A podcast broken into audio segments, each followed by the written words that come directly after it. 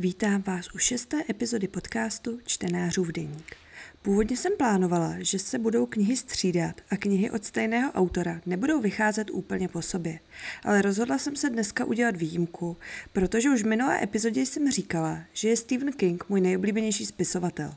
Tak jsem se rozhodla, že po Kerry rovnou vydám další epizodu s další knížkou od Kinga a tentokrát to bude osvícení. Možná znáte filmovou verzi režírovanou Stanlem Kubrickem, ale věřte tomu, že knižní předloha je mnohem, mnohem lepší než film. Celý její knihy je rozdělen do pěti částí, plus epilog.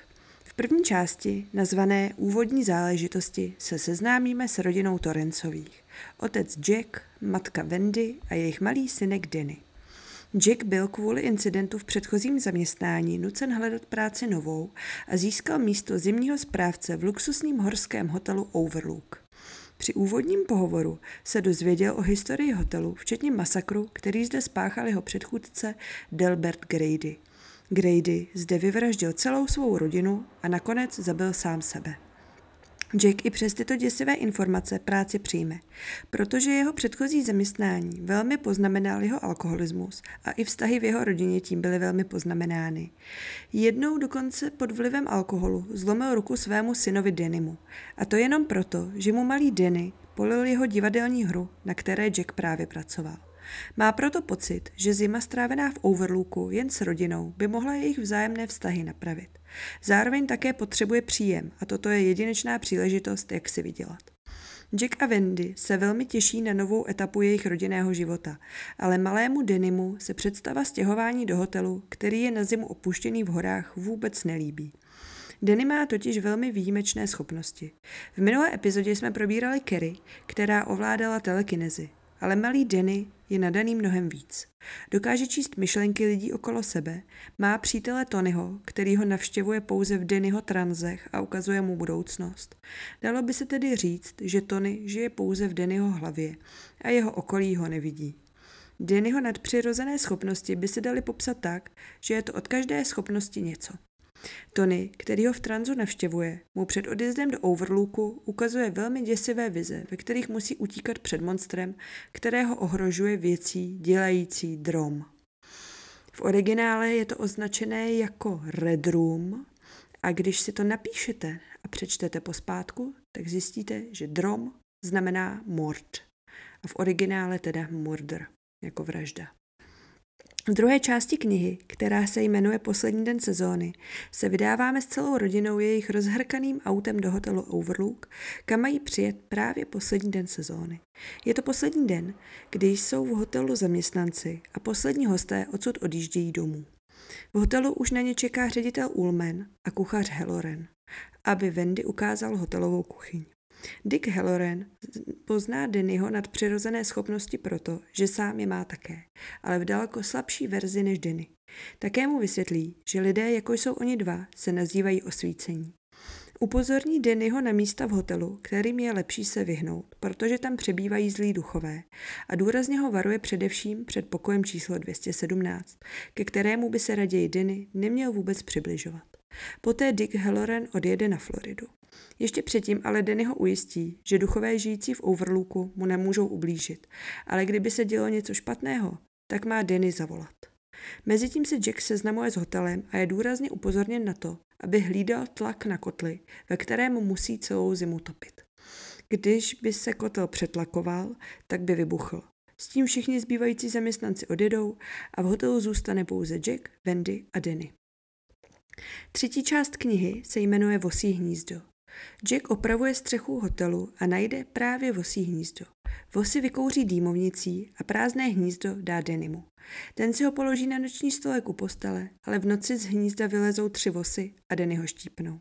Tak Jack zjistí, že jeho manévr s dýmovnicí neměl žádný efekt a hnízdo bylo stejně, stejně plné vos.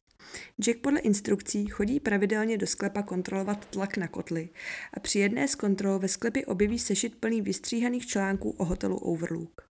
Ze sešitu se dozví, že v prezidentském apartmá hotelu byl zabit gangster, jak se po konci války v zavřeném hotelu slavilo, o majiteli hotelu, Derventovi a dalších děsivých událostech, které se v hotelu v minulosti staly.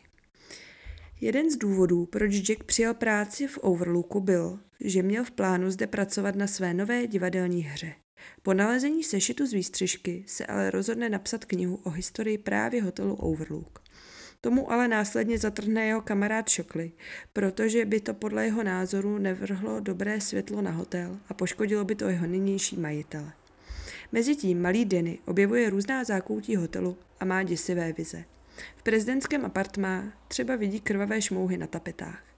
Jak jsem zmiňovala před chvilkou, v prezidentském apartmá byl v minulosti zabit gangster, ale taple, tapety byly mezi tím již dávno vyměněny a krev zde vidí pouze Denny díky svým schopnostem.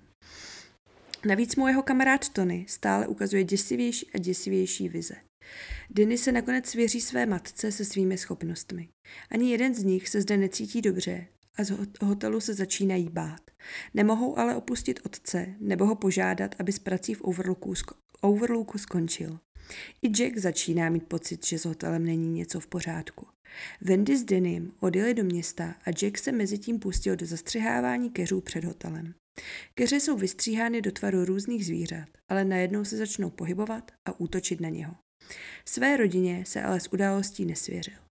Do toho začne velmi hustě sněžit a hotely odříznout od okolního světa závějemi sněhu.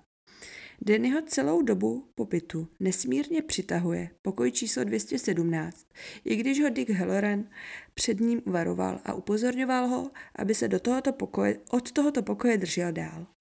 Denny mu to ale nedá, půjčí si univerzální klíč a do pokoje 217 se vydá. V tomto pokoji v minulosti jedna z pokojských našla ve vaně mrtvou ženu. Když Denny do pokoje vstoupí, opravdu vidí někoho se ve vaně koupat. Není to nikdo jiný, než právě ta mrtvá žena, která zde před lety zemřela. Náhle se na Dennyho vrhne a začne ho škrtit. Další část knihy se jmenuje Zasněžení. Jack a Wendy zjistí, že jim chybí syn a začnou ho hledat po hotelu. Když ho najdou, má Denny na krku modřiny. Protože jsou v hotelu sami, myslí si Wendy, že Denny ho napadl Jack a strachy se se synem zavře v pokoji. Denny se ale zmíní o pokoji 217, tak se tam Jack vydá. Nic podezřelého tam ale nenajde, ale při odchodu slyší, že za ním někdo jde. Wendy v hotelu nechce zůstat a rozhodne se se synem odjet do města alespoň na sněžném skútru, který měl předtím Jack opravit. Ten ho ale místo opravy naopak záměrně rozbil. Celá rodina proto musí zůstat v hotelu. Ale útoky duchů se dále stupňují. Sám od sebe se spouští výtah, z velkého sálu se ozývají hlasy lidí, kteří se baví na maškarním bále a tak dále. Danimus se stále opakuje jeho noční můra, ve které vidí postavu, která se ho snaží zabít pálkou a uvědomí si, že musí zavolat Dickovi Helloranovi a pomocí svých nadpřirozených sil k němu vyšle myšlenku s výzvou o pomoc. Tím se přesouváme do páté a poslední části knihy, nazvané Otázka života a smrti. Zde zastihneme Dicka Hellorana, který zrovna na Floridě jede se zbožím po dálnici. Dick už dopředu pozná, když bude mít vnuknutí, protože ho těsně předtím obklopí silná vůně pomerančů. Což se přesně v tu chvíli stane a zaslechne Dennyho volání o pomoc. Okamžitě si zbalí věci, řekne svému šéfovi, že musí okamžitě odjet pryč a odlétá do Denveru, kde se ale v době jeho příletu strhne největší sněhová bouře, jakou kdy zažil. V hotelu se zatím schovává Wendy s Denim v pokoji, protože oba mají strach z Jacka. Ten mezi tím zabrání katastrofě, protože jde zkontrolovat kotel a na poslední chvíli stihne upustit ventil na přetlakovaném kotli. Potom jde do velkého sálu, kde opravdu najde barmana a celou společnost. I když už měsí- několik měsíců abstinuje, dá si na baru několik panáků na účet podniku. Zjistí, že se přenesl do roku 1945 a setká se díky tomu s panem Gradym, který byl správcem hotelu v minulosti a vyvraždil zde celou svou rodinu. Grady vysvětlí Jackovi, že je jeho povinností vůči hotelu, aby zabil svou ženu a syna. Ráno zde najde Wendy opilého Jack, Jacka ležet pod barem a ten se jí pokusí ublížit. Denny ho ale praští lahví po hlavě a omráčí ho. Wendy s Denim zamknou Jacka ve spíži, ale Grady, jeho duch, mu pomůže se odtud dostat a rovnou mu připraví i roketovou palici. Wendy jde Jacka zkontrolovat, ale ten už na ní čeká s pali- palicí v ruce. Proběhne mezi nimi souboj, při kterém Jack Wendy několikrát udeří palicí a ona mu nakonec zabodne dozad obrovský kuchyňský nůž. Tím ho oslabí a může utéct za Denim. Tomu se opět zjeví Tony a řekne mu, že hotel a otce může přemoci pouze, když najde to, na co tatínek zapomněl. Děj je v této části prokládán Helranovou cestou ve válnici z Denveru do Overlooku. Helran se konečně k hotelu dostane, ale hned po příjezdu ho napadnou keřová zvířata a nakonec ho v chodbě smete Jack palicí. Jack nakonec zjistí, na co zapomněl. Zapomněl na kotel, který je opět přetlakovaný. Běží rychle do kotelny a Denny s matkou a Dickem Helloranem zatím rychle utečou z hotelu. Ten těsně po jejich útěku vybuchne. Dál už následuje pouze epilog, který se odehrává následující léto. Setkáváme se zde opět s Dickem, Wendy a Denim. Wendy se zotavuje ze svých zranění, která utržila v Overlooku. Má pohmožděnou páteř a tři zlomená žebra, tak musí nosit krunýř, než se její zranění zhojí. Nacházíme se ve státě Maine, 30 mil od města Ringley, kde Dick dostal práci a pronajal zde chatu pro Wendy a Dennyho. Wendy se synem se pomalu vzpamatovávají z hororu, který zažili v Overlooku a Wendy plánuje po létě odjet do Marylandu, najít si tam bydlení a začít pracovat. Tak, to by bylo vše k ději knihy a teď si ho ještě malinko rozebereme. Jako vždy si určíme druh, žánr a formu. Druh je to epika, žánr je psychologický román a forma je próza. Hlavním tématem celé knihy je postupné odhalování psychické nemoci, v tomto případě alkoholismu, díky které se otec neštítí ani pokusu o vraždu vlastního syna. Objevují se zde motivy jako závislost na alkoholu, nadpřirozené síly, násilí a nebo izolace. To všechno mělo vliv na Jacka Torrence a to všechno vedlo k tomu, co spáchal. Celá kniha je vyprávěná v R formě a kompoziční výstavba je chronologická. Je zde užit spisovný i hovorový jazyk, ale u postavy Jacka se objevují i vulgarizmy. Dále je tu využito poměrně hodně dialogů a přímé řeči. A, ko- a pokud byste u maturity dostali otázku na to, kdy a kde se děj odehrává, tak se odehrává přes zimu 1977 v místě a místo děje je hotel Overlook v Colorédu. Podle mého vyprávění jste si už asi udělali obrázek o hlavních postavách, které se v ději objevují, ale ještě jednou si je připomeneme. Hlavní postavou celé knihy je Jack Torrance. Je to spisovatel, bývalý učitel, bývalý alkoholik, i když si nejsem jistá, jestli v jeho případě se hojí, hodí pojem bývalý zrovna ve spojení s alkoholem. Je výbušný a má sklony k násilí, nechá se hotelem úplně posednout a pokusí se zabít vlastního syna a manželku. Dále Další důležitou postavou je Danny Torrance, Jackův syn. Je osvícený, což znamená, že ovládá několik nadpřirozených schopností, jako je předvídání budoucnosti a nebo čtení myšlenek. A má neviditelného kamaráda Tonyho, který ho před hotelem varuje. Wendy je Jackova manželka a Dannyho maminka. Snaží se za každou cenu svého syna ochraňovat. A poslední důležitou postavou, kterou tu zmíním, je Dick Halloran. Kuchař z Overlooku, který je osvícený stejně jako Denny, ale v jeho případě jsou tyto schopnosti podstatně slabší než Dennyho. Vrátí se zpět do Overlooku Dennymu a Wendy pomoci. Nakonec si ještě řekneme pár zajímavostí, které jsem o této knize našla. První bych chtěla zmínit, že na knihu Osvícení volně navazuje druhý díl s názvem Doktor Spánek. Zde se po letech opět setkáme s Denim, tentokrát už dospělým mužem. Další zajímavá informace podle mě je, že Stephen King se distancoval od filmové verze režírované Stanleym Kubrickem.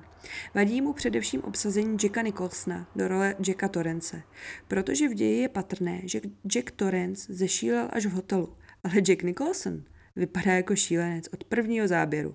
A já s tím naprosto souhlasím a za mě je film Osvícení jedno velké ne. Ne, ne, ne. Navíc ten film skončí trošku jinak než kniha, takže vás předem varuju, pokud jste si mysleli, že se stačí podívat jen na film, tak nestačí, protože vás na tom u maturity akorát nachytají. Opravdu si tu knížku přečtěte, stojí to za to. A jako poslední zajímavost zmíním to, že k napsání osvícení Stephena Kinga inspirovala jeho vlastní návštěva hotelu Stanley v Coral, pardon, Colorado. A to by bylo k osvícení už úplně všechno. Jsem ráda, že jste dnešní díl doposlouchali až sem, i přes všechny moje přeřeky. A ještě bych chtěla v úplném závěru zmínit, že mě najdete také na herohero.co lomeno v Denik a že se mi povedlo konečně zprovoznit svůj podcast i na Apple a Google podcastech, takže mě můžete začít poslouchat i tam, pokud vám nevyhovuje Spotify. A taky mě najdete na Instagramu. Pokud se vám moje tvorba líbí, budu moc ráda, když ji budete sdílet mezi své přátele a spolužáky. Tak se mějte krásně a já se na vás budu moc těšit příští týden u další epizody. Tak ahoj!